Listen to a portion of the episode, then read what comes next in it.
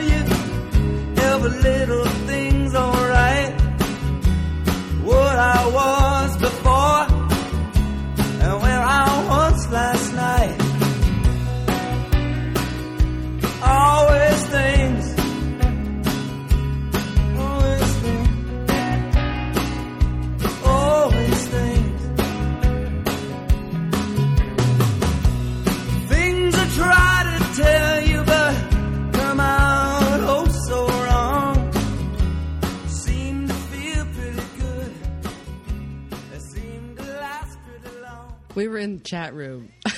Yeah, we're chatting text, and I just said add, I just saw add to call. So oh, fine. Okay. There you go, yeah. All right. Cool. Hi, guys. Okay. Hey. Good morning. So let's start. Can we begin, since we do not have our box office guy with us again, who's taking a vacation this weekend? So I hope he's enjoying it. Okay. I can cover that if you need it. Yeah. Why don't you give us a rundown of what you understand happened and. We're with Ed Douglas from ComingSoon.net. Yes, it's the great Ed Douglas. I'm sorry. He's in New York. Are you guys recording already? Or yeah, we're recording. We're kind of we're sort of loose form. Yeah, we're informal here. We're informal. Okay. My friends. We sort of just take it as it comes, play it as it lays. But Ed's in New York. He writes for Coming Soon, and he's the Oscar Warrior. You're still the Oscar Warrior, aren't you? Yeah, I do it about 4 months a year, so not year-round. But so I'm going to go through box office? Sure. Yeah, let's do it. Oh, cool. Like I don't really know Phil's normal format, but it actually was a pretty good week. It was up like 30% from last year, which is good. The Expendables topped it, Expendables 2, with $28.7 million, which is less than the original movie 2 years ago. But it's still a decent opening, I think. I think they're happy with that. What did the original do? I think it opened with like 34 million, between 34 and 35. Okay. And I think there was a lot of I think a lot of people who saw the original movie were unhappy with it, so they might have been a little more hesitant of going to see this one. Although I thought it was better than the original movie, and I think a lot of people kind of feel it was better than the first movie. In what way do you think it's? I've heard people say it's so stupid. I loved it. Well, it is. I mean, I think both movies are stupid, but I think this one.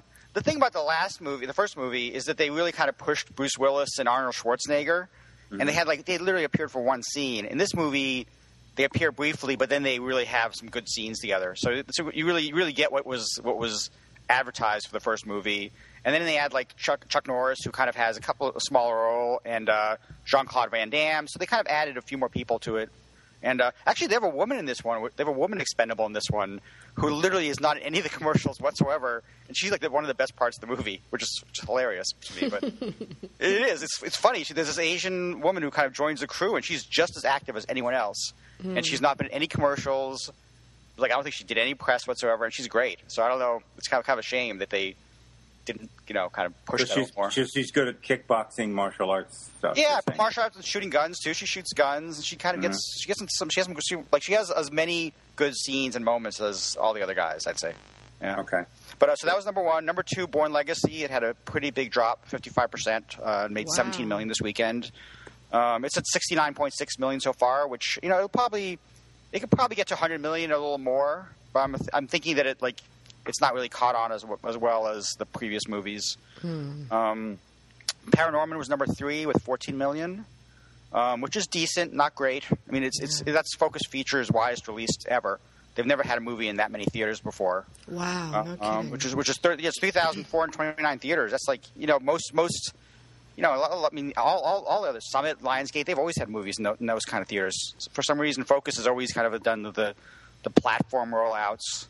And they never really got into that many theaters. So $14 million, it's good. I'm sure they would have liked to have done, 16, 17, but it's August. It's like trying to get a family movie to do well in August is just crazy. So why? Because everybody's out of town, or Well, yeah, I think because, like, I mean, at least this late in August, like, some kids are actually going back to school. I actually heard that, like, I think Burbank or some of these other places actually have school started already.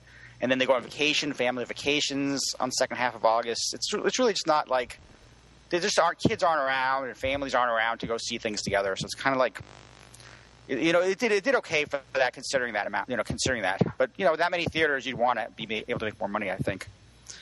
Yeah, so number four is The Campaign. Also had not as big a drop as Born Legacy, but about 50%. So that made $13.4 million.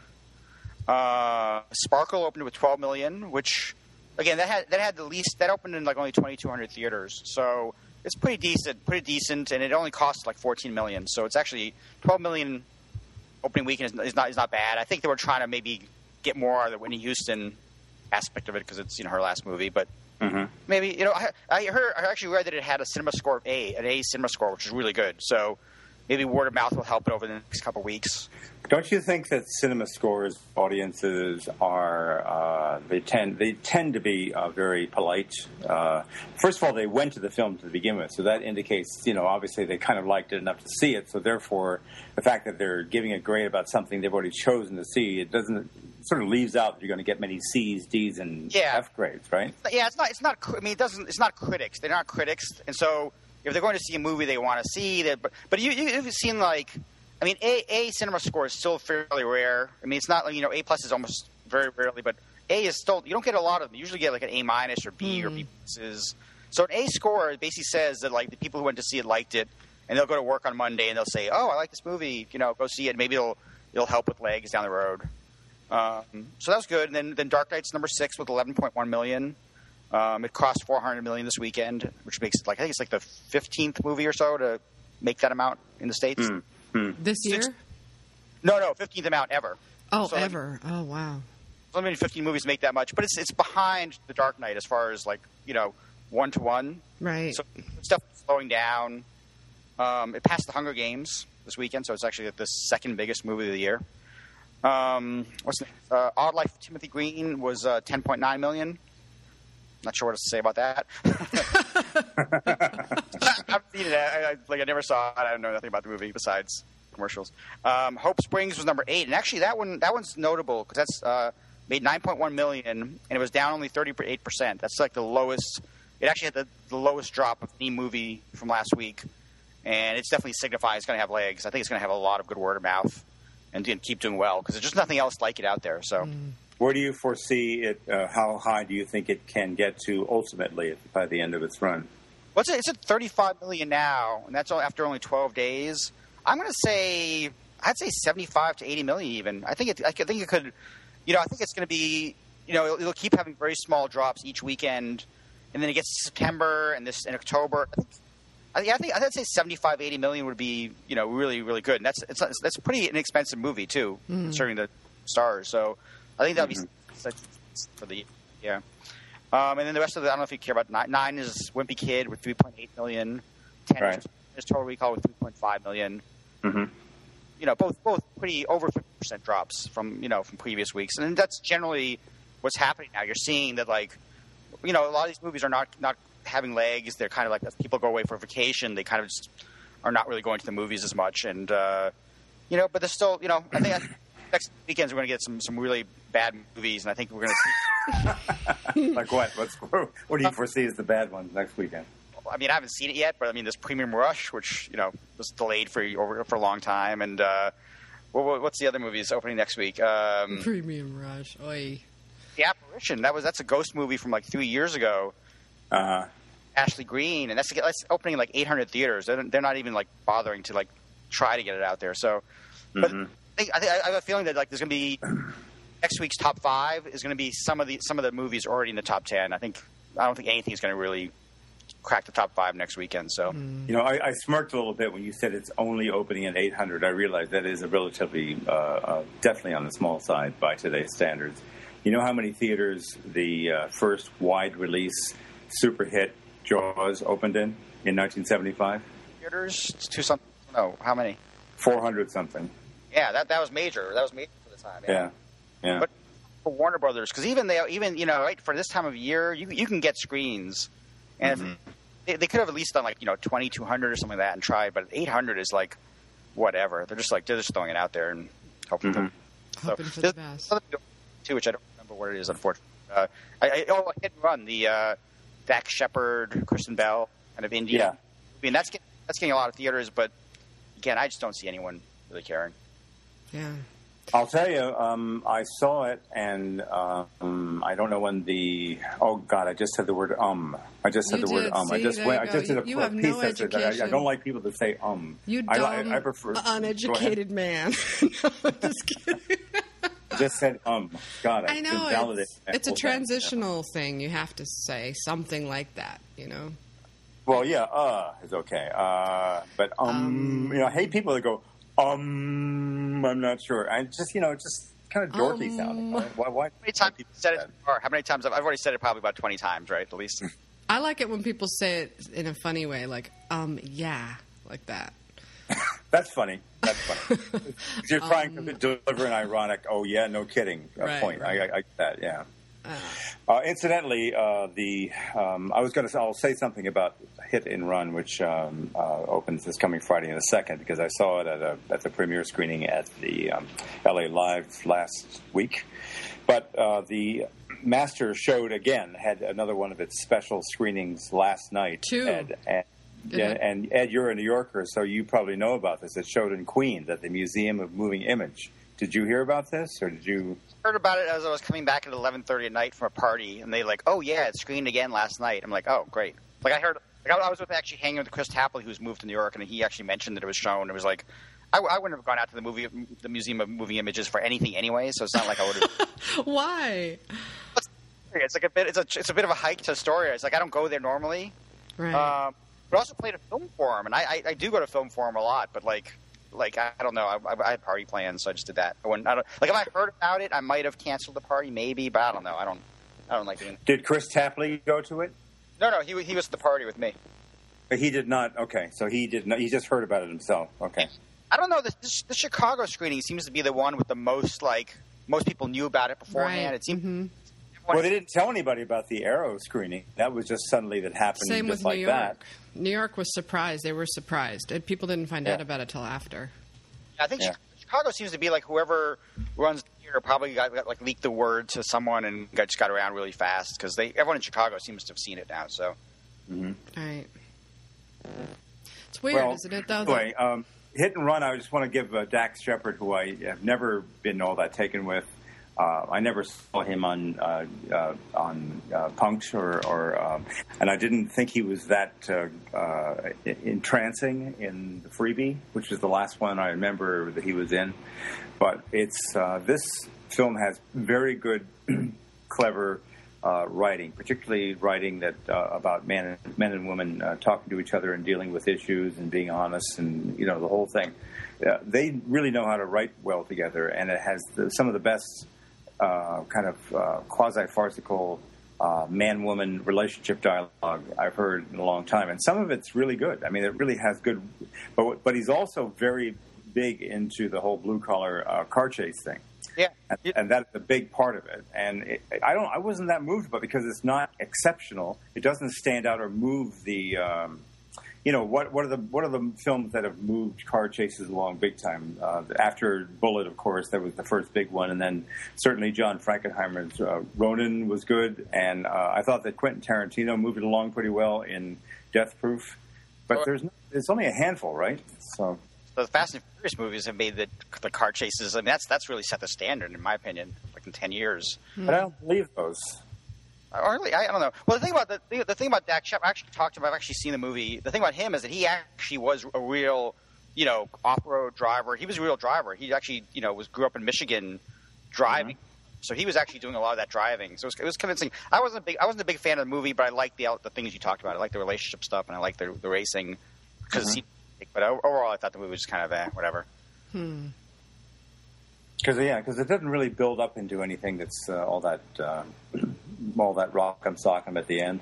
But it's he should be writing more scripts and doing stuff that's a little smarter, because he's I know that his money people, the people, whatever, you know, he got the funding. They said, listen, we got to make this entertaining. We got to get people to come in and see it. So you got to put car chases in.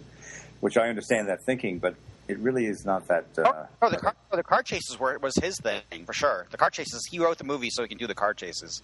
That's okay. Sure, and like he has another movie lined up already. He's going to do a movie in Hawaii, and he's going to keep directing stuff, and maybe he'll get better as a director and a writer, and, you know. Mm-hmm. It seems like he's definitely making, like, mainstream movies. He's not trying to make... He's not trying to be Ben Affleck. He's not trying to be, like, you know, Clint Eastwood or like that. He's just trying to be, like, do fun, you know, light comedy action movies. Mm-hmm. Right. Okay. All right. So I was going to... What were we going to... Oh, yeah, the Master... So there's another one coming up of The Master on this coast. I'm not going to say where it is because I said I wouldn't say, but it is on this coast.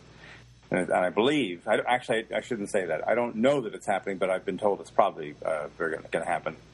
But I'm starting to think, based upon, you know, what I've read mostly out of Chicago, and please tell me if you have a different viewpoint. I'm starting to feel a devaluation of that film somewhat because so many people have found it perplexing, hard to get into, hard to make. Let's put it this way. They found it difficult to sum it up in their heads afterwards. Quite a few people following the Chicago screening said, I got to think about this a bit more. I think I got to see it again. You know, that refrain was constant. Yeah, I haven't really been reading much of the stuff out of – I mean, I've heard some of those things, but I've kind of stayed away from it so I can make my own decision. But that's kind of what I've been hearing. It's been compared to Malick, and it's like not, you know, huge narratively based, I guess. Yeah, except for it didn't have the same kind of breathtaking quality that Tree of Life had. Like, I think people came out of that saying that was incredible. I have no idea what it's about. But I think with Tree of Life, there was a little bit more to hold on to because even though it sort of has no, you know, it doesn't follow a linear plot, although you could say that it did, but... It's very emotional, and what I'm getting from The Master is that it's not. It's cold. But it's still perplexing and all that. So I think people are having. I've heard the range of things. I've heard people say it's like the greatest thing they've ever seen, but they have no idea what it was about. And I've heard people say it's pretty good. It's a B+, you know. But what's interesting to me is that it started out being it was going to be announced in Venice, and it was a good strategy for the Weinstein Co. to set it up as an Oscar movie, to make a big splash in Venice. But then it was sort of like either Paul Thomas Anderson got mad because Weinstein did that and, you know, cocked-blocked the whole Fantastic Fest thing. And so he's decided he wanted to do the pop-up screenings. Or the Weinstein Co. was smart about it, realized Harvey Weinstein knows everything about Oscar voters, realized they don't have an Oscar movie, and... better to get that word out early before it hits Venice and it gets trashed. Yeah, it's the whole thing. It's a very weird. I mean, cause again, when they moved the movie up earlier, it was going to be coming out in October, and they moved to September, like literally at the tail end of Toronto and Venice and all that. Yeah. And it seemed like such a strange move to do that in the first place, and then do the pop up things where it's like, except for Chicago, you're not really getting press out early. You're getting, you know. The people who happen to be there can write reviews of it and stuff like that. Cinema fans. Yeah, cinema fans, basically. But it's like I just don't understand. Like I don't understand the motivation for moving it earlier. I mean, they could have given themselves more time to get word out. It's funny. They're doing the war horse strategy, but they're doing it with cinephiles. Like they're hoping that the buzz will generate among people who love movies and not be led by people who walk in and look at it and go, "Not an Oscar movie," you know.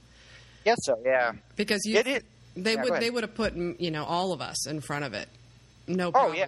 All of us, Chris, you, me, everybody, if they thought that it was going to play in the Oscar race, we would already have seen it for sure. Just like War Horse, they kept us from seeing it. They're doing that same thing with this movie. It's probably still a great movie. It's just that the Oscar game has to be played, you know, and it's probably... Right, yeah. Yeah, War Horse had that weird, like, rollout, right? Didn't they play, like, in Kansas or some weird places like that? And, like, it wasn't even, like... Yeah. They decided to play to people in rural areas where you didn't get your congregation of high-end, sophisticated film writers. So they wanted to have just regular folks see it. Yeah. Yeah, but then Chicago is different, though, because Chicago had, like, you know... Roger Ebert was there, right? Did he see it already? Yeah, he saw it. He just hasn't said anything about it, so that's suspicious. But I thought he wrote something that I do not want to see something that is not entirely done, because it wasn't entirely. You know, the closing credits were on it when they showed it in Chicago. Oh, so he didn't see it. I just thought I heard or read something about somebody having read that he had said that. I'm not. I don't have the documentation to, or the link to Jody. Well, Michael Phillips, the Chicago Tribune, he did see it and he wrote a review, which I did not read, but I linked to it on Twitter. But he's written a review and he's a legit critic, so you could see what he has to say. If you want to find out how the critics are going to respond. But basically, to get into the Oscar race, it's really, really, really going to need major critic support is what I'm gathering from the way that it is being talked about. It's going to have, like, There Will Be Blood kind of praise. Yeah, I think it won't. I have a feeling it won't. I feel that... I mean, but before, it might get, like... Joaquin Phoenix I've heard good things about his performance. Maybe that's the way to go. And Amy Adams and Philip Seymour Hoffman. I mean, those two seem like Phoenix and Hoffman seem like guaranteed nominees right there. You know, but beyond that, I don't know. Cinematography for sure. Costume possibly. Art direction maybe. I would think that the cinematography, for sure, from what everyone, even those who seem to be a little down on it, pretty much everybody has been floored by the quality of the images. So it probably will win cinematography, even, although it has a lot of competition coming up, for sure, with some movies. For two reasons, also. I mean, besides the cinematography, I think besides the quality of it, I also think that to nominate it for best... cinematography would be to say kind of a tribute to the fading format of 70 millimeter in film in general. Absolutely. Well, so he didn't have Robert Ellsworth this time. He had some guy, Mihai Malamari. Who's that? Right, I know. Yeah, I don't know the name at all. He did Tetro and Youth Without Youth. He worked with Coppola. He did Coppola's movies. So maybe he's good at he knows the large format better, or... Yeah, well, I think Robert Ellsworth was doing, like, Born, and I think Robert Ellsworth was busy doing other things, but those movies look, I mean, Tetro and Youth Without Youth, or whatever, you know, they did look really good, and they did, you know, I think he's probably a quality cinematographer. Yeah. The thing about the Oscars, though, is that when the Cinematography Guild will praise it to the high heavens, but when it comes to Oscar voters, it's not based, as we know, for Roger Deakins never winning, it's not based on how good the cinematography is. It's how much they like the movie, usually. I mean, it's still, if it's pretty enough. But if it really does put people off and they can't stand to watch it, you know, it might have a trouble winning for that reason, for them to respect the wide format and all that. It still has to be a palatable film on some level, I think. But well, you know Roger Deakins' only chance of getting... nominated this year is Skyfall, so if he gets nominated for Skyfall, he'll lose an Oscar on that one, I guess. Sorry, Roger. Yeah. So you want to talk about Telluride in Toronto? Yeah, no. I saw Side-by-Side also, if you want to talk about that at all. Anybody? Oh, please, let's do that. Yeah, and you also saw Compliance. Let's talk about those two. Have you seen either of those two? Yeah. See, I've seen Side-by-Side, like, a lot, actually. And Compliance I haven't seen since Sundance, but I have seen both of them, yeah. Yeah. Okay, so first take on Compliance, Sasha. What do you think? Compliance. I thought at first it was difficult to get into it because, you know, it's really hard to buy that anybody would fall for that, you know? But I thought after you settle into the concept and you get used to it, then it becomes really suspenseful to find out who will do what they're asked to do and why, you know. And I found it really compelling in kind of a Deliverance sort of way. You know, it's sort of like this weird thing that's about to happen, and you know everybody's going to be changed from it by the end. And you know, it's a creepy story. I immediately researched the real life story, you know, of it. Right. To find out. The director told me, actually, there's quite a few incidents of this having happened, perhaps as a result of one guy scamming various people at various fast food establishments into doing this. But I know that what you're referring to, it happened in Georgia in particular. But there are many, many places. Did he really say that perhaps? No, there were 70 cases by this one guy, but this one was in Kentucky, and it was the only one where they went this far. The rest of them, never got this far. One girl ran through a fast food place naked, and one girl tried to seduce a guy that they said was a sexual predator. But no, they never got to blowjobs and finger banging and stuff. And actually, I don't think finger banging's in the movie, but in real life, that happened. Yeah, I read it's funny. After I saw the movie at Sundance, I also kind of was like, this can't really happen. Then I found like that 18-page Courier article on that one. I was like, wow, that's really detailed and had a lot of like, you know, how it affected people and. Yeah, there were so many complex things going on there. And I think the movie did a really good job trying to nail those down, like the weird perverted boyfriend and the weird dynamic between the young girl and the older woman, how, you know, she's when she first comes in, she makes fun of her because she's gross and old and well, she doesn't make fun of her to her face. She says it's kind of icky to think about older women when having she leaves, any kind of sex. But she hears that. She hears that. Oh. And she looks back and she's like, oh, my God. You know, she feels horrible about it. So obviously you're set up from the beginning for her to feel like she has something to prove to this young, you know, smart-ass girl. Or wants to get back at her on some level, right? I think so, yeah. I think that's a lot of the motivation of her character for sure. Plus she's sort of like flirting with the guy, you know, it's all about her ego and her job performance, and she thinks the other person's on the other end of the line, and she'll do anything for her boss, you know.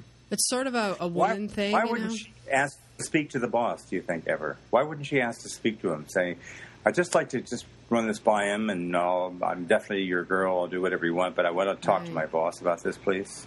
I think it's a situation. You're in a situation which you're not familiar with, and you're like, you're being told to do certain things, and it might have not thought of it in the moment, you know, maybe. Well, I was once in my 20s living in my apartment in Santa Monica, a tiny little one room on Montana Ave. I was about 23 or 24.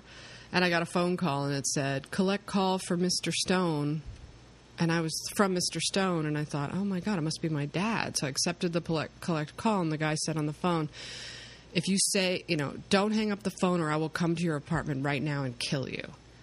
And he started to talk to me. And he talked to me, told me, you know, to tell him what I was wearing. And, you know, pretty soon he had to get off the phone.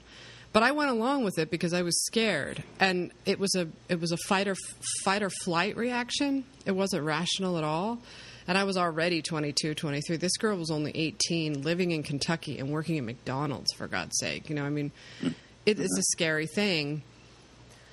I'm just saying, 18 years old, working at McDonald's in Kentucky, you're going to be scared too, you know. And I was scared. Right. I already knew. I've been around the block, and I know how people are. And a part of me was saying, this isn't real. But another part of me was saying, well, what if it is? You know, it's too scary to contemplate. And after he hung up, I called the police, and an officer came to talk about it with me. And they traced the call to prison, some guy from prison doing it.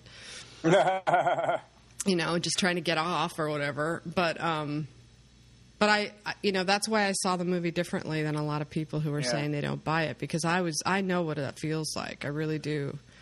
I haven't seen Compliance in a while, but like, does she ever like completely just freak out and start yelling? Because I don't think so. I feel like she always kind of just goes along with it and doesn't go along with it, but it doesn't like. Which like one? Dreama Walker. Dreama Walker. Yeah, the girl. I thought at one point she would just go like, "No, I'm not doing it. You know, stop this. Get someone." You know, like. Yeah, but see, women are raised to be good girls, to be good little girls, and if somewhere along the line they don't turn into rebels, they're going to always be good girls. That's what both of those women were. They were compliant, good girls. And you notice how the people that objected were mostly men. And the other woman was like, you know, I'm not going to get involved. And one was saying, you know, well, I always thought something was wrong, but I didn't feel like taking action. Whereas there were two guys that did stand up. And I'm not trying to be sexist or generalist. I'm just saying that, I think that it does have a lot to do with being raised a girl and being, you know, a good girl and doing what you're told. What's interesting is that in the actual the girl this actually happened to, she was a Christian. She was very religious, and probably in this. And I feel like that in the Dreama Walker character, they kind of didn't portray that way. They didn't really. I mean, she was kind of portrayed like she was a little bit rebellious from the get go too. That's true. So it's a little bit. It was a little bit different when I was reading the story and seeing that it was just some like, you know, good Christian girl who kind of like got involved in this. That was, you know, it was just horrifying, you know. Right, and that's even more the reason why she would go through with it, because she is really afraid of evil, you know. And she was also just not very bright. Let's face it, she was not a very smart girl. And in real life, the one in the film seemed like she was smart. Yeah, I was actually because the performances. I remember the performances all being really good. Like Ann Dowd was great. Pat Healy, I knew from before. He was in Great World of Sound, and he was in The Innkeepers. And he was really good as just a guy on the phone. He was doing like the the Phone Booth? What was that? Remember that Colin Farrell movie, Phone Booth, where it just had who's the actor? Oh my god. So Kiefer Sutherland was on the phone, and he kind of just literally phoned it in. But Pat Healy gave a little more to that kind of role, like as the guy on the end of the phone. They actually showed him in his office, kind of like grinning and enjoying what he's doing, what he's getting away with. Wouldn't it strike somebody, even a person who's not that worldly, a person who works in a fast food industry in the middle of the country, wouldn't it strike somebody as a little bit odd that a cop's calling you and then all of a sudden you hear your phone card time is about to run out? So what was the reaction in Sundance for Compliance? I don't really remember it being a big... The famous reaction that everybody wrote about and has been referring to in constant reviews and pieces is that people got very angry at the filmmaker.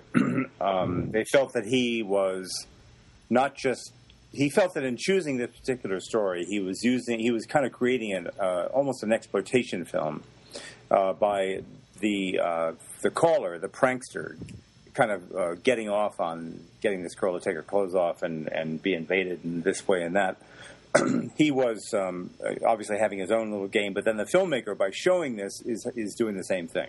That's what some people were... Yeah. I remember there was a lot of outrage. The premiere, I remember the Q&A from the premiere. I wasn't there, but there was a lot of outrage. And I saw a public screening myself, like maybe a couple days later.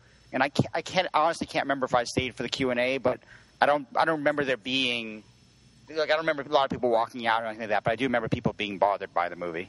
Mm-hmm. Mm. Because nobody would think that they'd be so stupid as to go along with that, and nobody believes that they would be like those people at the restaurant. So. Yeah, except for they did. I mean, that's definitely... Yeah, it happened, yeah. Yeah. And I was told by the director, when I mentioned the statistics for the Milgram experiment of the early 60s, and I was under the impression, the incorrect impression, that a vast majority of the people that they got into that experiment went along with torturing people on the other side of the wall by pushing the button and zapping them electrically. That's actually not true. He said it's more like 60%. So, 2/3, something like that. So it's not everybody, but I think 60%, that's a pretty considerable figure of people who are willing to go along with some pretty horrible things as far as treating other people in a bad way. So, yeah, wow. The funny thing is that I was having dinner with a friend of mine, a woman friend, and she hadn't seen the movie yet, and she asked me if she should go see it. And I was really just kind of I liked the movie, and I liked the performances, and I liked what they did and how they did it, but like it was really hard for me to recommend it to her because I felt like, I think she'd be really bothered by it, and I don't know. But I think she's going to go see it anyway, but I think it's just one of those things you can't really recommend the movie wholeheartedly to everyone because I feel like it's just like some people will be offended or mad, and like I don't want to be the guy who... That's sort of why it reminds me of Deliverance, because it's like, yeah, Deliverance, what a great movie. Go watch that. It's like you can't recommend Deliverance to everybody. Exactly. It's exactly like that. Exactly. So I gave it a kind of a mixed positive review out of Sundance. Mm-hmm. I haven't seen it since then. So Ed told me to go watch this movie. It was so gross and creepy. That's actually happened. Actually, there was this French horror movie called Inside, which was about this pregnant woman being terrorized. And I loved the movie, but every person I recommended to thought I was completely sick, even though it was such a good movie. But whatever. See, I didn't mind the uncomfortable part of it or the sick part of it. I was really kind of fascinated by the whole thing. I found it really darkly fascinating that this girl was going to go do this, and how what it did to the audience, which is it sort of makes you a voyeur and it makes you kind of want to see what happens next. Could I ask something I've completely forgot? And I've got it on disc. I'll rewatch it, but I can remember, of course, his suggestion that a strip shirt Chapman, which does. I can remember that the boyfriend is brought in to do a cavity probe, but I don't remember oral sex. So you're saying that was part of it? They didn't actually show. They didn't actually show it, but they kind of showed it, but it was sort of like that was towards the end of what happened. That was sort of like the he got left alone. The boyfriend got left alone with her, right. And the caller said, "Okay, this is what has to happen." And then you kind of see. But wait a minute. He says you have to reward him for doing such a good job, and right. I wouldn't have known. I don't think that it was a blowjob unless I had researched the real story, because you can go on YouTube and you can find the real surveillance tape. Right. And it shows everything that happened, like the spanking and the jumping jacks and the blowjob. Yeah. No, they kind of in the movie. I actually remember they do the way they show her, because they kind of show her on her hands and knees, like naked. Yeah, but it's not entirely. They showed the head, but they wasn't graphic. But they kind of the angle they showed seemed to imply that she was giving him a blowjob. Yeah, it definitely does. It's implied, but it's you could have missed it if you didn't. Okay. Yeah, if you walked out 20 minutes earlier. Yeah. See, what this movie has is something to talk about, and it definitely has stuff that sticks to your ribs, right? Which is what you can more than you can say for, I'd say, a good, healthy majority of the films that come out. So it's pretty good, I think. Yeah, sure. I agree, and I think Ann Dowd is great. I think she gives a really. I spoke to her also. You spoke to her, right, Sasha? No, I didn't. Oh, I spoke to all of them back at Sundance. I did a little I talked to all of them, but I thought all the performances were great. And I think Dreama Walker is now on like a sitcom on ABC, and it's very different. So to see her doing something a little more dramatic is kind of interesting. Yeah, I thought she was really great, actually. I will never understand how you, Ed, and others that I know that go to the festivals can say, "Okay, I'm going to go to the festival and see everything I can and try and really cover this thing, and I'm also going to do junket interviews." I don't see how you can. Oh, how do you? Well, When we start talking about Toronto, we'll get into that. But that's it's a bit of a because the thing is that it's my job. I don't have my own site, so I'm basically going to do what what they want me to do. And so you're going to do looper interviews, right? You're going to do looper. Yeah. To Toronto, I kind of have to do Toronto. I'm going there for the junkets, but it's a real pain because I don't want. I had the same problem last year. I want to see movies. And I have once these interviews are scheduled, it's really. But I've actually been kind of known to kind of rebel against my interviews, and I canceled an interview with Ed Norton to see the Hurt Locker a couple years ago. So it's I'll rebel. Like if I don't like the movie, I'll rebel against my interviews. And I approve of that choice. Yeah, I know. It was a good choice. I was very I think because I didn't like that. It was for Pride and Glory. Was that the movie that with him and Colin Farrell, the Irish cop movie? Remember that one? Yeah. I don't know. I have a hard time. We talk about Toronto. I can get into that whole how I figure it out. But yeah, I mainly have to do interviews when I can. So. Mm-hmm. Yeah. So what did you think about Side-by-Side? Did you get the current I got off it, or were you just? What did you think? Sasha? Oh, me? Yeah. I loved it. I thought it was really compelling and brilliantly told. And I think they set it up sort of a little bit deceptively, like you think that they're going to come down on the side of film, but they really don't. They come down on the side of digital by the end. And I just hope from what, everything that I saw in that movie and my own experience of film, that film doesn't go away and that they can exist side by side. I really hope that that's how the future is. I know that the future is probably digital. It's just too easy. But, there's one thing you can't dispute, at least from what I understand about it, is that your film is likely to survive more decades if you have a good, solid element on film somewhere, and you can save it that way. Because the digital formats, as we know, how many have been in effect since the 1950s? 8 or 9 different ones? I think they said more than that. Even. Okay. Yeah. But that you had reel-to-reel, 1 inch, and then 1/2 inch, and then, of course, Beta, and then VHS, and then, those have been the major ones. But yeah, I mean, you have to transfer digital data from one to another, and you're going to involve some sort of degradation in the quality, and whereas when it goes to film, you're not – it's really going to be well-preserved if it's done on so. So I think that film really has to be considered as the ultimate protection thing until somebody can figure it out. So. Well, see, because I thought the movie was a lot more balanced than Sasha. I thought it was basically saying that the two are – there's nothing good or bad about one or the other, but they talked about different things. Like the one guy gave the really good example. If you have all your movie stored on a hard drive, that hard drive dies. You've lost your tons of work, and that's you have to back stuff up. But the thing is that also, as far as film goes, it's really interesting this conversation is happening right now. The release of this movie ended up being so perfectly timed Because first with The Master being screened 70 millimeter, but then also this other movie Samsara, which opens Friday, which is do you know this guy? Did you see Baraka? Do you know those movies? I haven't seen Samsara. I know it's been screened, but I haven't gotten to it. Oh, it's really an amazing film, and it's basically they went to all over the world shooting, a lot of things you've never seen before, always using 70 millimeter cameras, shooting everything. Mm-hmm. But the thing is, I spoke to them recently, and once they shoot it on 70 millimeter, they have a very elaborate process to get it to convert it to digital, like very high definition digital. And they basically once they get it into digital, they stay there, and they're actually screening it digitally because once it's captured in 70 millimeter, they do everything else digitally, and then they basically screen it places digitally now rather than 70 millimeter. But it was I thought it was an interesting way because that it's like these guys were very purist as far as shooting 70 millimeter, going everywhere with these large cameras. Once they get into digital, like in the editing and the post-production, seems to be the digital way to go. Yeah. Oops, I got an echo. Yep, got her. No, I got a. Someone's echo. Speaker is on. Yeah, I don't know if. I said I don't know if.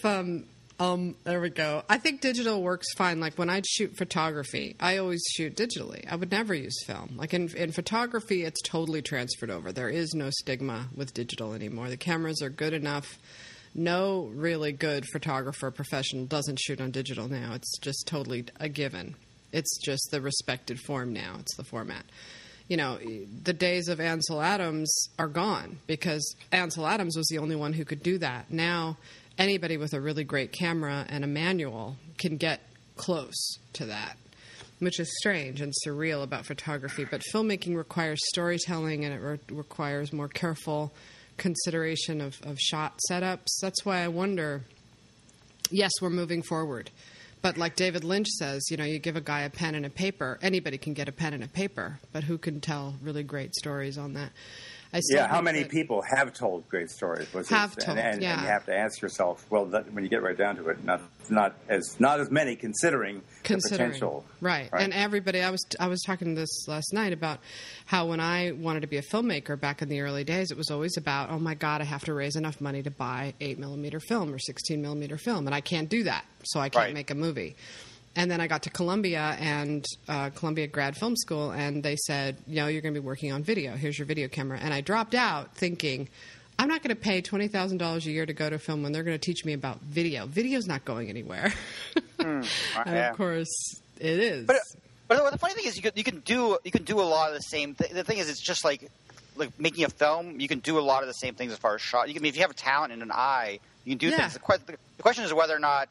And digital right now, digital, as I say, the resolution of high def digital is up there that you can capture basically exactly what you have in front of you. Yeah, it's more convenient, but it doesn't improve on story. For instance, if you're raising money for a movie and you have to have a good script, you have to have a really good, well thought out concept. You have to pitch it, and then you have to raise the money for it. People believe in the project. This is the old days.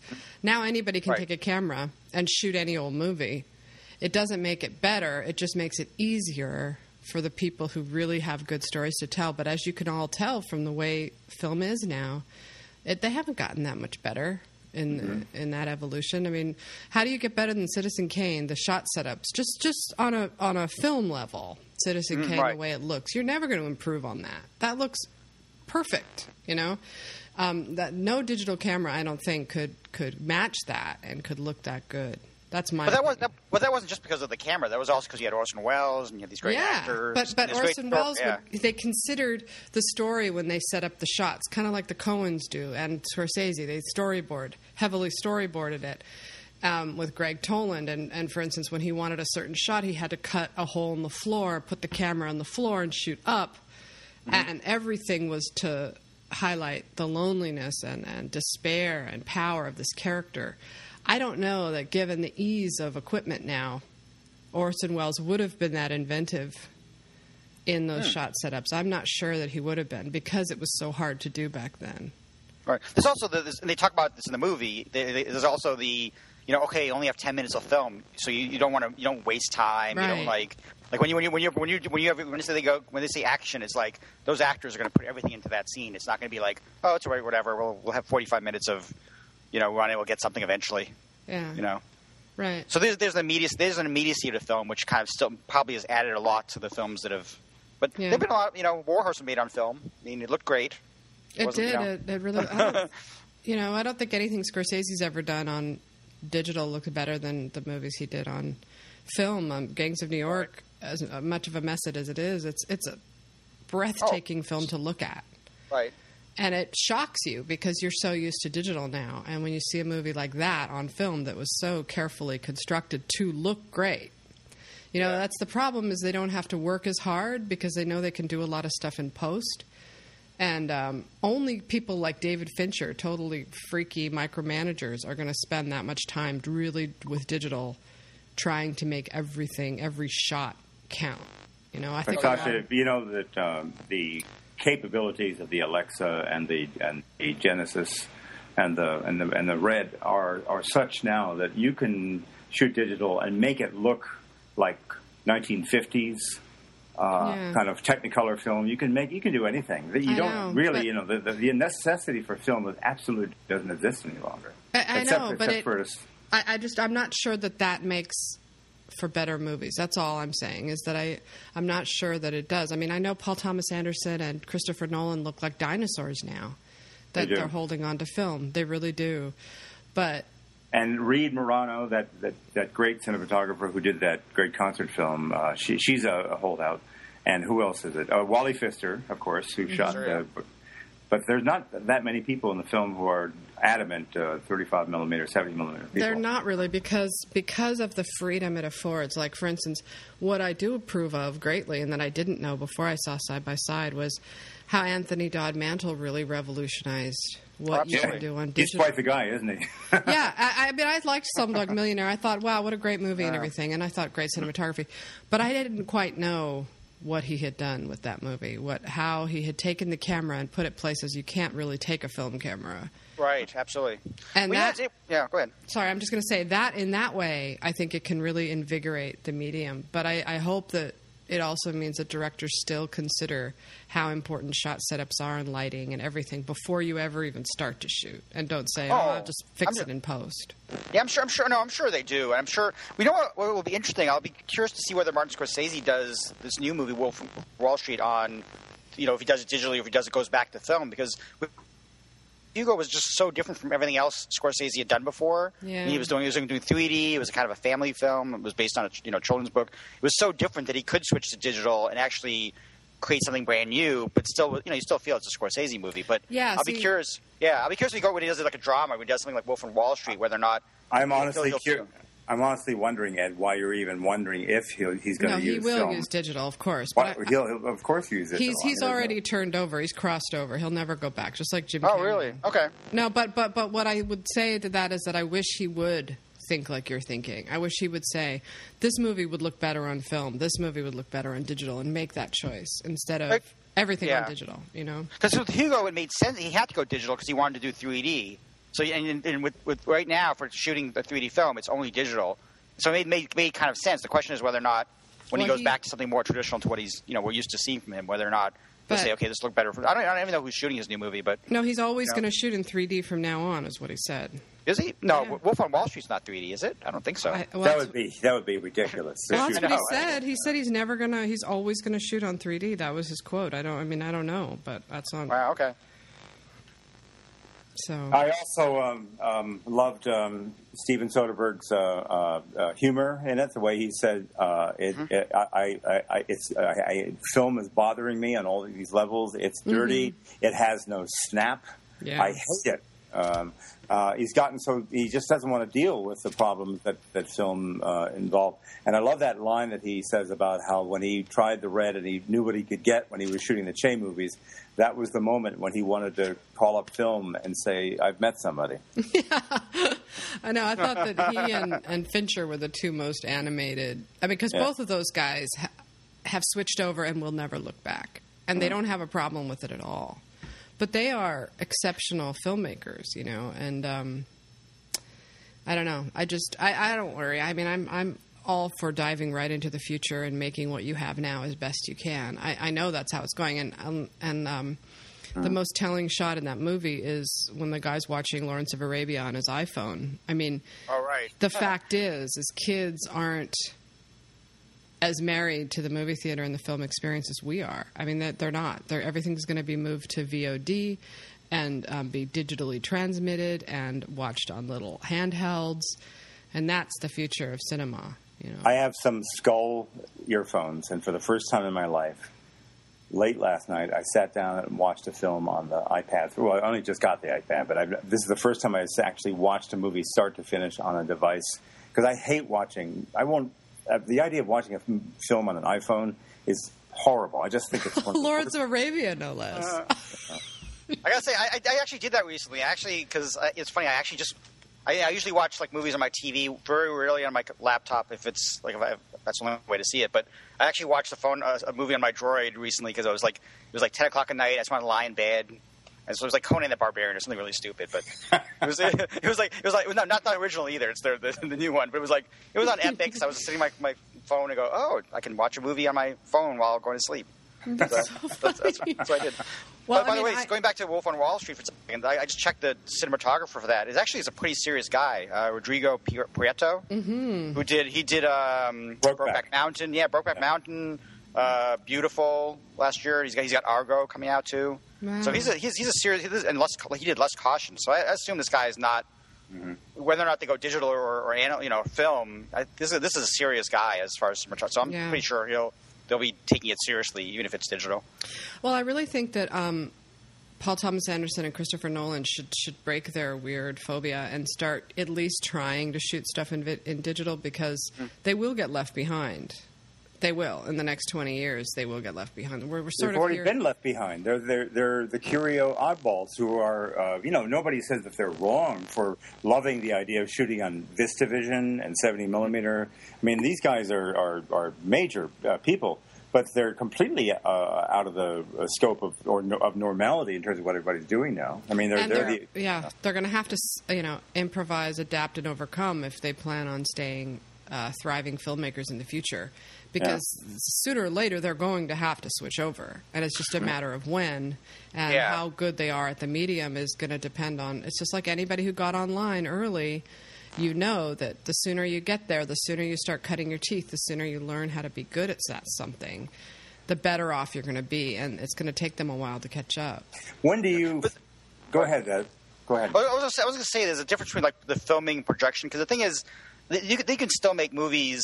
I think the thing is that, like, Paul Thomas Anderson is really trying to get his movie projected in 70 millimeter, that's kind of a pride of the movie, that trying to get it screened in 70 millimeter. That's going to be the big issue, because Tom Rothman this year has already said that Fox is no longer going to support analog film projectors anymore. They're going to just do digital only projections. So as long as you're willing to switch over to digital on the back end and find a way to capture what you did on film to digital, you're fine. It's the people who really want to stay on film and stay right through the end process. That's going to be the problem only, really. Right.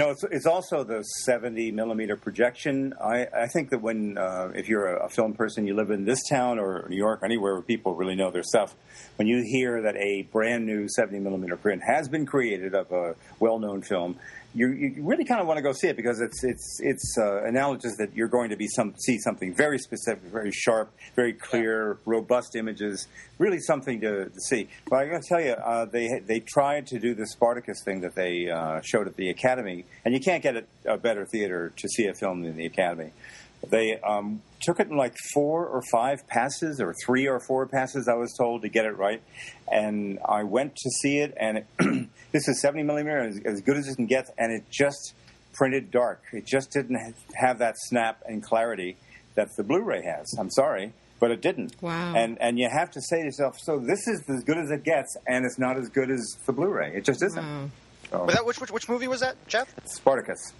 Oh, because were you there when they did Lawrence of Arabia? No, that was different. That was at the Academy. They had a DCP of Lawrence of Arabia, and it was the most beautiful thing I've ever seen. Now, that was wonderful because it was DCP, and I think you get better quality out of that. So, but the print. I remember there was a problem. Yeah, I remember there was a problem. I thought there was a problem, but maybe that was DCP. Maybe that wasn't 70 millimeter. Yeah. So you were here when they showed it in Los Angeles?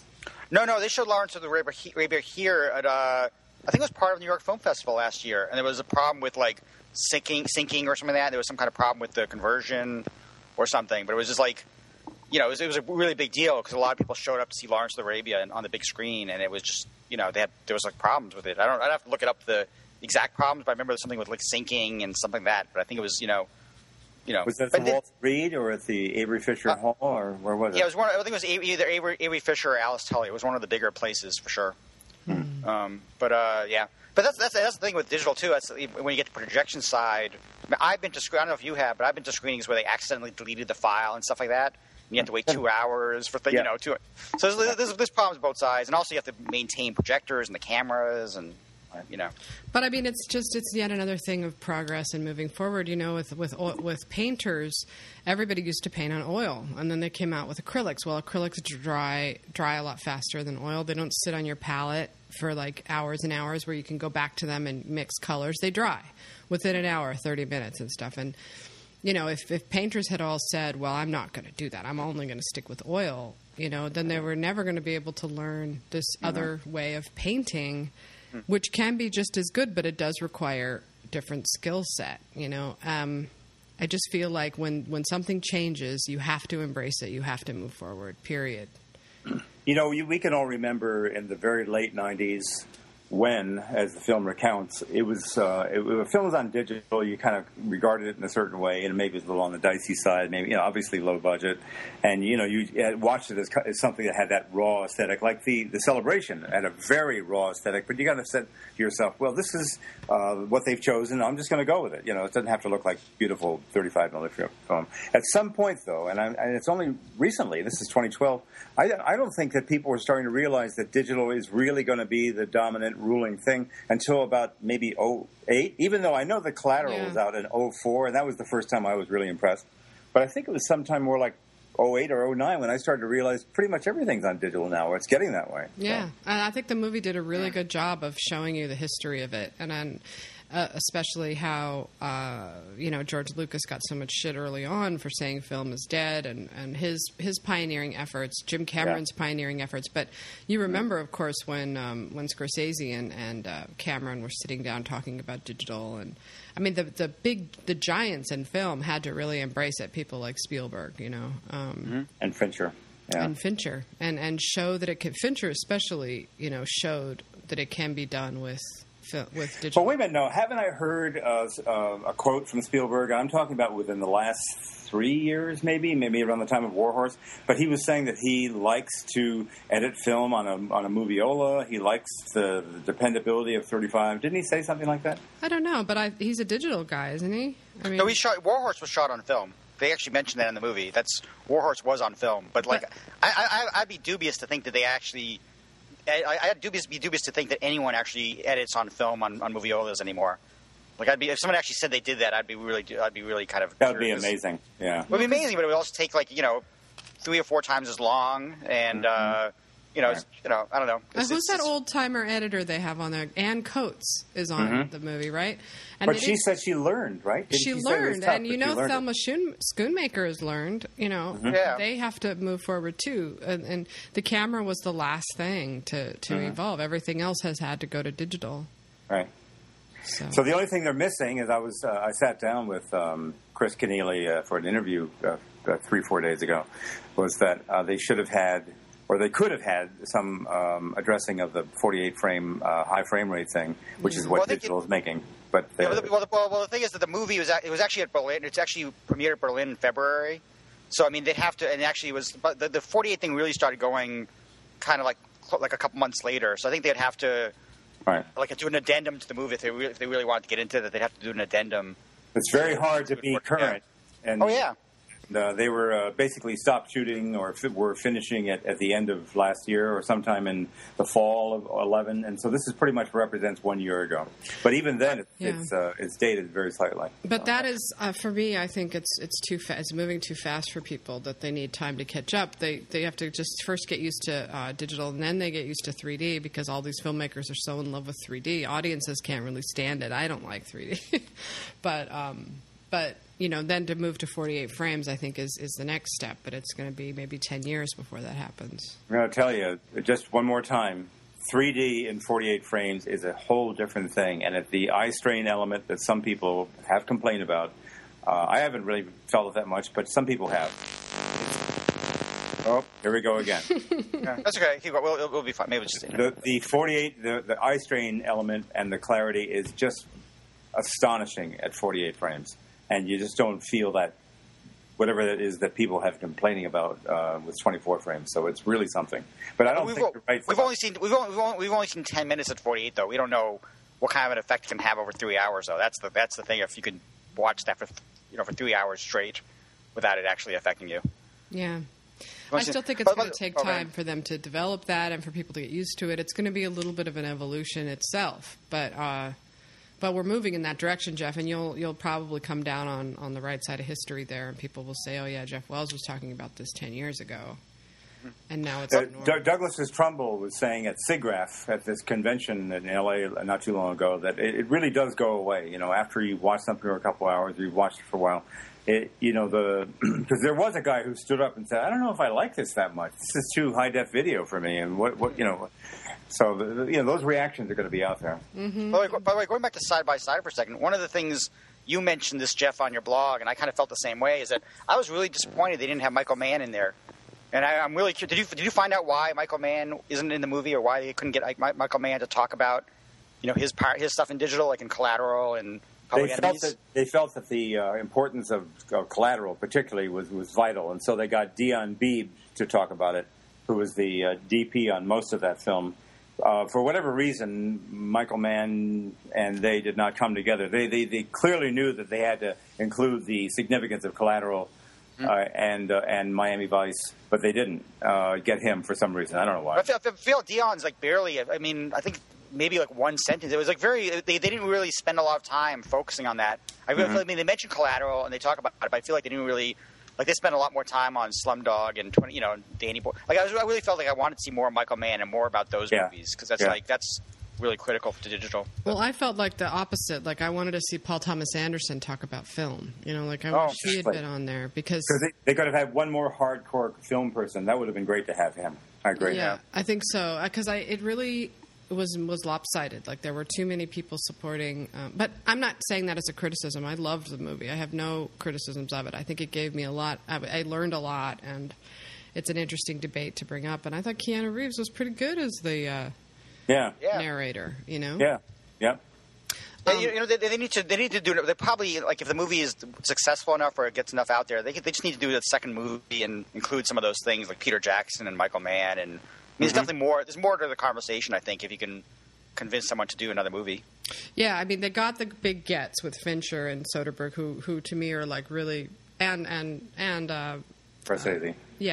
Scorsese and Danny Boyle, whose cinematographer won for the first time in digital for Slumdog Millionaire. They got those guys, and those were good gets on the digital side. But I think they still needed.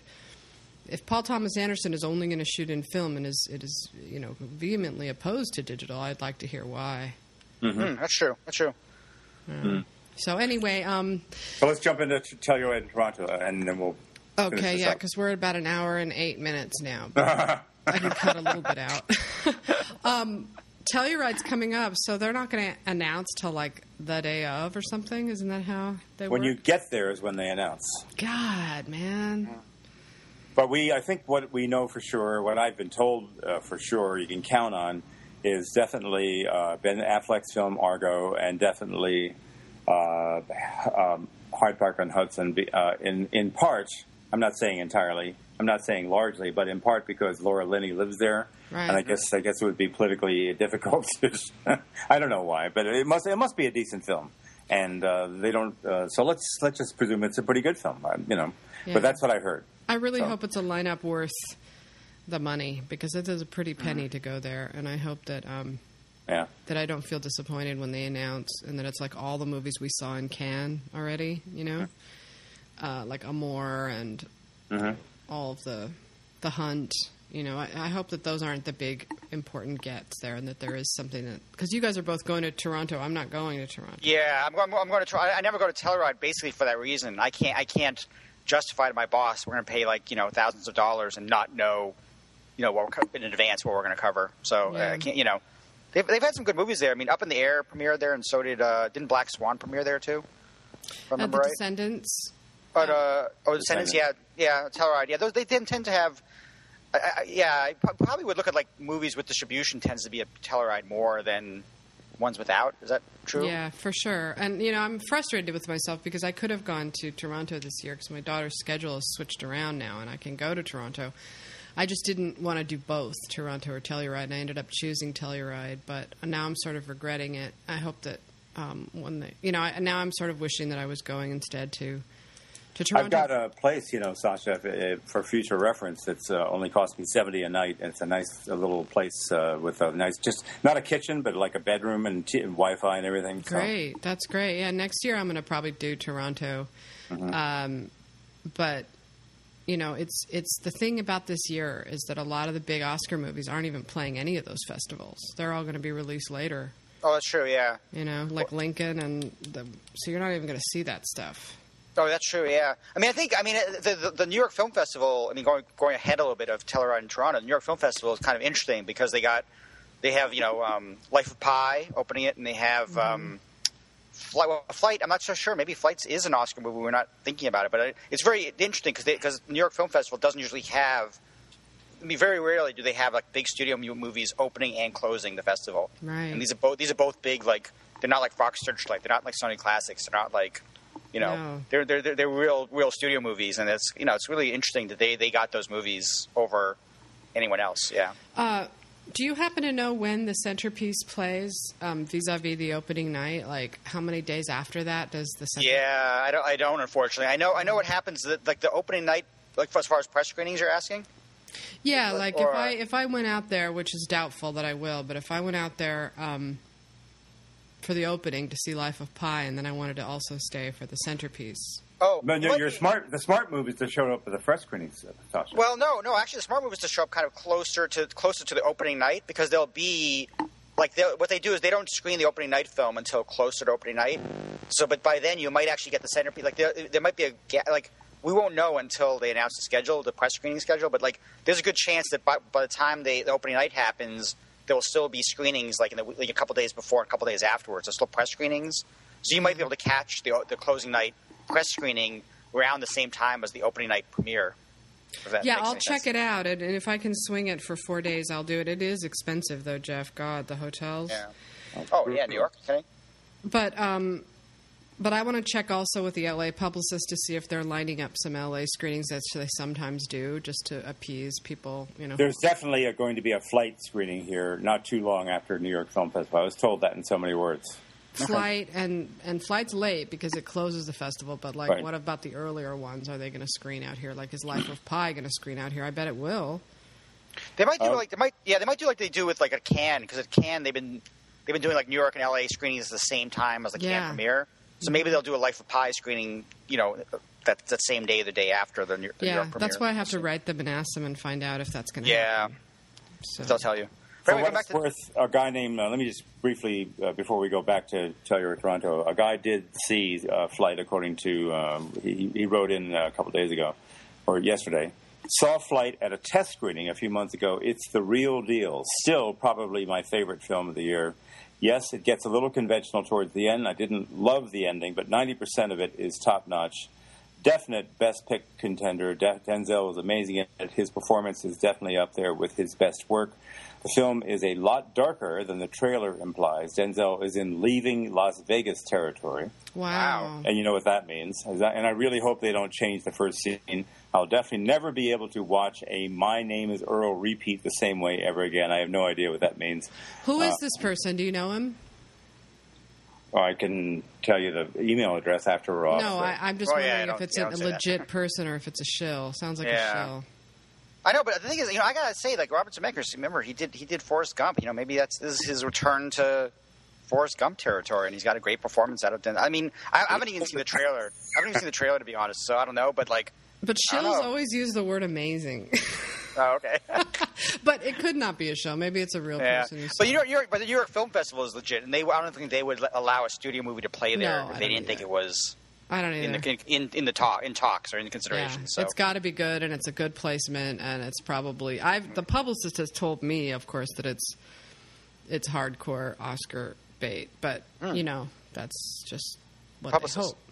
Yeah, but I mean, considering who's behind it, and who's involved in it, yeah, this is a horse that can ride for sure because.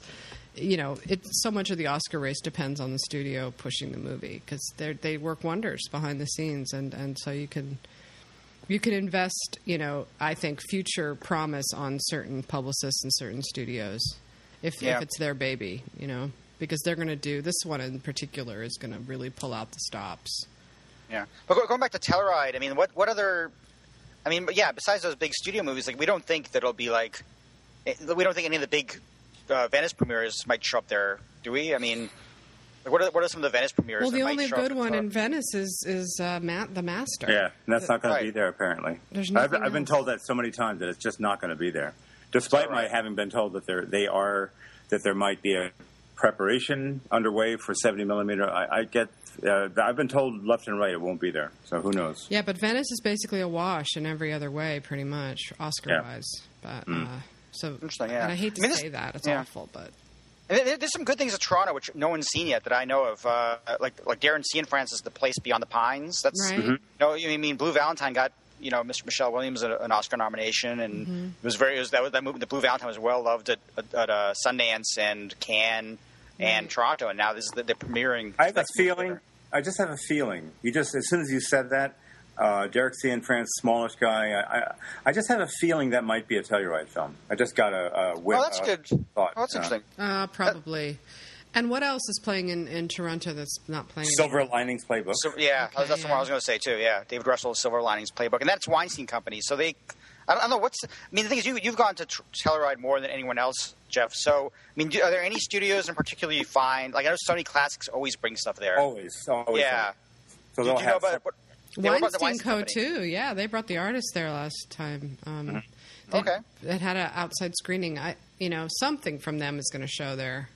Yeah, it's The Master. If I were them, I would show Noah Baumbach's film, whatever that's about. It's called Frances Ha. I have a feeling they just like a smallish, intense, passionate auteur types. I just have a feeling that they're going to go with something like that. It's just such a great little town. I mean, that experience in Telluride is so, enriching just to be there. It really is because it's not crowded out. There aren't a lot of people that go because it costs so much money, and you can walk around. There aren't a lot of cars. There's no pollution. It's clean. It's beautiful. You're surrounded by mountains, and it's just it's exceptional. I think. I'll tell you, since being in Lauterbrunnen and being in the shadow of the Bernese Mountains, Telluride isn't as nice as that.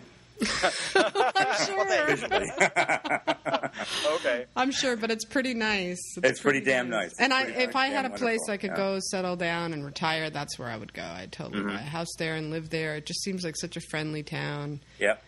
It's a lovely place. It really is nice vibes. Wouldn't it make sense for poor Terrence Malick's film To the Wonder, which allegedly has gotten zero distributor interest, and they're like throwing up their hands like, what are we going to do with this thing? And it's supposed to be even more kind of elliptical and catch-can, grab-baggy as Tree of Life, if not more so. Wouldn't it make sense for something like that to go to Telluride for people to get a peek at that early? Well, there's the Ben Affleck tie. So if Ben Affleck is going to go there for Argo, the thing is, like, Terrence Malick's not going to go. He doesn't want to be around. He's not going to be there. Yeah, right. Yeah, but I mean, maybe Ben Affleck can convince them to let him bring it. Maybe they'll do, something because he's there for Argo already. But I don't know. We'll see. It seems like the To the Wonder is going to be more of a market movie at Toronto, and maybe if it's so difficult, maybe they're not going to want to get negative word. They're going to get negative word out before the buyers get to see it. So. Right. But it's interesting, Toronto, I'm a little worried about Toronto, to be honest, because there's so many big movies there that I'm worried that it's going to be impossible to get into press screenings. It's going to be like such a madhouse, hopefully there'll be like movies like Cloud Atlas And The Master will be in like the biggest theaters possible, but I'm worried that it's going to be one of those situations where there's too many people to go who want to see these movies who haven't had an opportunity beforehand. So it'll be like, you know, hard to get in. You have to get there an hour in advance, long lines, which I guess you don't deal with in Telluride at all, but in Toronto it's a problem. Yeah. You got to be there a little before and definitely get in line. That's for sure. Well, wasn't that the festival? Or was it Sundance where Ebert had a fit? I think it was where he couldn't get into a screening because it was too crowded. Was it Toronto? A long time ago? I don't remember. But anyway, no. It happens at Sundance, and it happens at, I mean, South by Southwest, you don't even get like a press screening. It's like you just have to get there and hope for the best. Yeah. Oh, it's like Comic-Con. So does... Don't mind me. I'm having flashbacks. Okay. I know, right. Is Cloud Atlas only going to Toronto? Right now, it seems to be, again, it might be a last-minute Telluride, but right now it's only Toronto. I don't think it's doing Venice. It's definitely not doing New York Film Festival.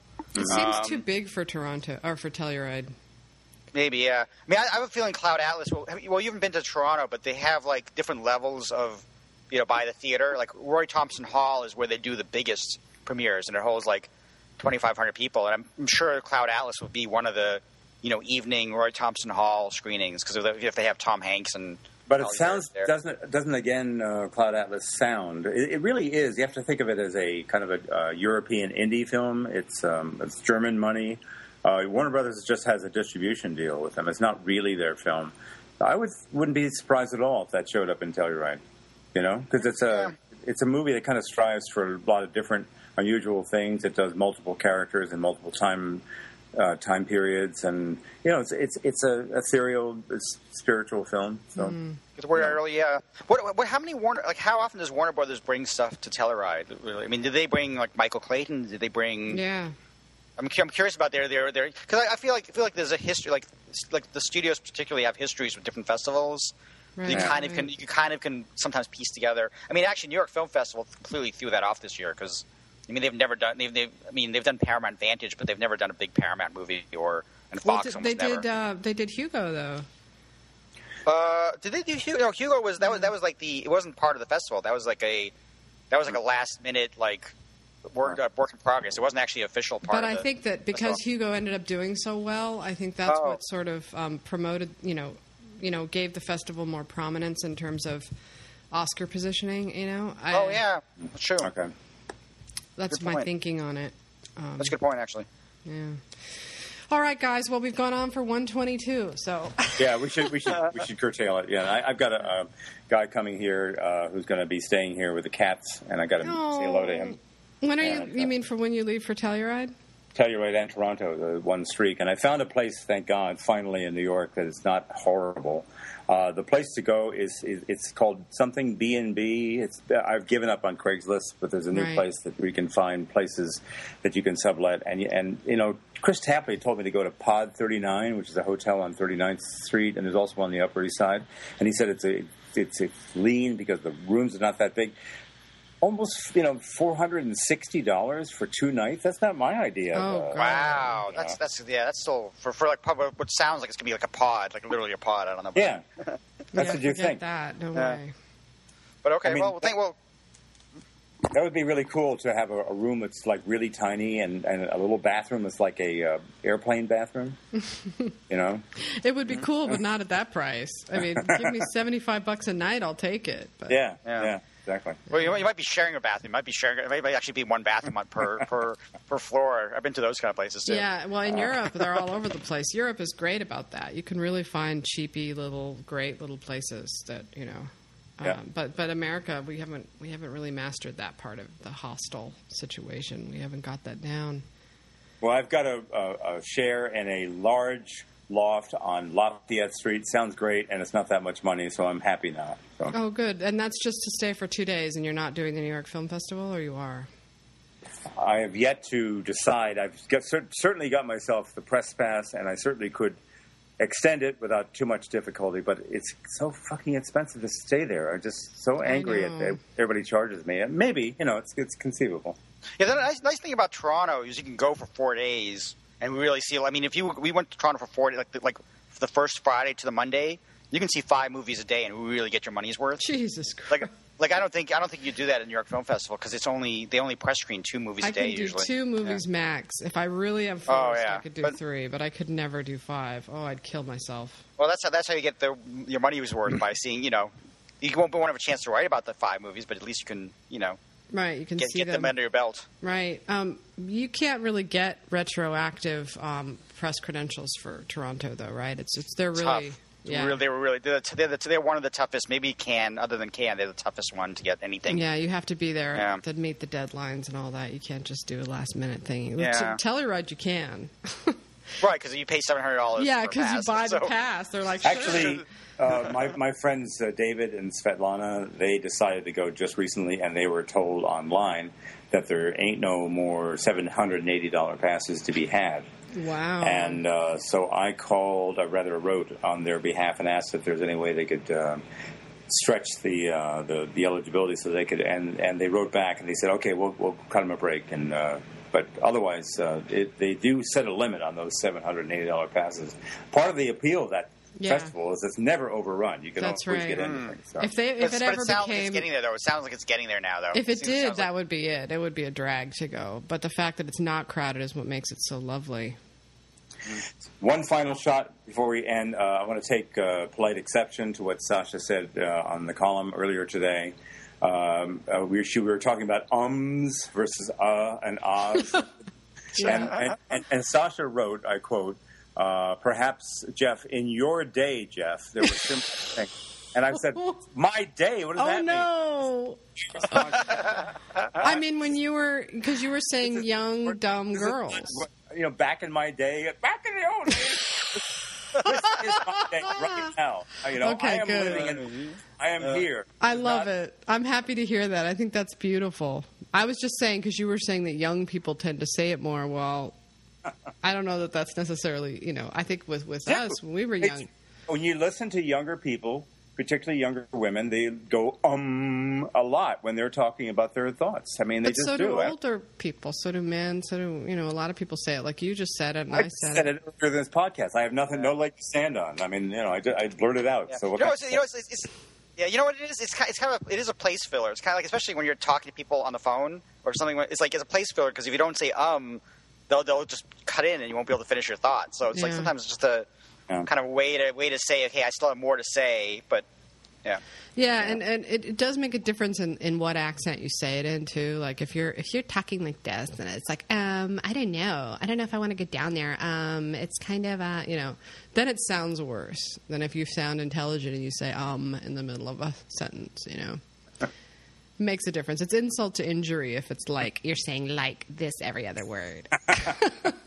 All right, guys. Well, I've got a whole day of cooking ahead of me for a party tonight, so I better get rolling. Very good. Have fun. Thanks for having me on, guys. Oh, it was nice talking with you. We talk about Toronto. We might call upon you again, Ed, because we need a box office fill if Phil can't make it, which... Well, the thing is, you lucked out because I literally had just finished writing the box office, which was my main Sunday duty. So I just finished writing the box office when you said do this. If I hadn't done it yet, I wouldn't be able to do this. I'd have to finish that first. But see, it's great because finished this was fresh. Yeah, we don't want to replace Phil, but there are a lot of Sundays where he just can't do it. And if we want to do it on a Sunday, all right? Okay, if you're up for it. All right, well, guys, thanks a lot, guys. All right, nice talking to you guys. Have a nice Sunday. All right, talk soon. Okay, bye. Sure, thanks. Bye. You've been listening to episode 89 of Oscar Poker with Jeffrey Wells from HollywoodElsewhere.com, Sasha Stone from AwardsDaily.com, and Ed Douglas, the special guest from ComingSoon.net. The bumper music today was Things by Paul Westerberg and Lately by the Helio Sequence. You can follow us on Twitter @OscarPodcast, and we will be back next week. Thanks for listening.